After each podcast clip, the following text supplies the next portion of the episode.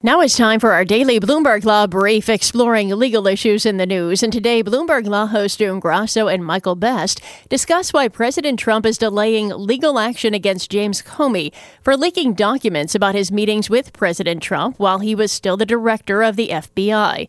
They speak with Richard Painter, a professor at University of Minnesota Law School and former White House ethics lawyer.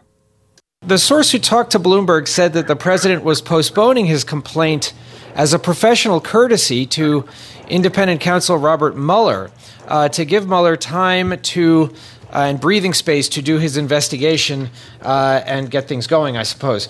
Uh, what do you make of that explanation for postponing the filing of this complaint? Well, uh, I don't know why they postponed it, but uh, there is nothing to complain about. Comey did nothing wrong. Um, he did nothing illegal nothing that would be appropriate to investigate.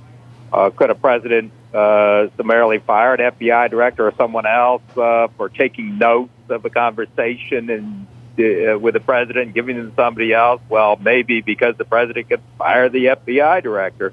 But um, uh, you know, I think that there would be no complaint here of misconduct on the part of Comey. Uh, there's nothing illegal about being a leaker unless you leak classified information. And this administration has consistently failed to distinguish between illegal leaks, which are classified information, and other uh, uh, disclosures of what's going on in government uh, to the press, uh, which are uh, that's part of the democratic process. Richard, Comey's already been fired even if the Justice Department did investigate and found out that he followed the rules, besides putting a note in his file, what could the Justice Department do? What kind of jurisdiction does it have over former employees? Well, not very much. I don't see any evidence of misconduct on part of uh, Director, former Director Comey to begin with. Uh, keeping notes of a conversation with the president, uh, disclosing those notes. He's not the president's lawyer. He doesn't have an attorney-client privilege with the president, uh, and disclosing those notes uh, in a, a, context where his own credibility is being brought into question by the president. Uh, there was no classified information in these communications. I, I just don't see the evidence that he did anything wrong. That's Richard Painter, a professor at University of Minnesota Law School and former White House ethics lawyer, speaking with the Bloomberg Law host June and Michael Best. You can listen to Bloomberg Law weekdays at 1 p.m. Wall Street time here on Bloomberg Radio. And among other top legal stories from Bloomberg Law, Texas and nine other states are urging the Trump administration to phase out the so-called Dreamer immigrant program.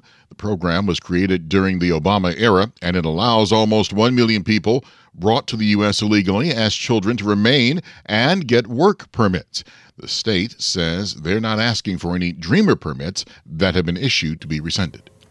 In Germany, prosecutors have targeted three managers as they try to figure out if parts maker Robert Bosch helped Volkswagen cheat on emissions tests. The question is whether Bosch provided software that was used in the scandal. The company is also being investigated by the U.S. Justice Department. And that's this morning's Bloomberg Law Brief. You can find more legal news at BloombergLaw.com and BloombergBNA.com. Attorneys will find exceptional legal research and business development tools there as well. Visit BloombergLaw.com and BloombergBNA.com for more information.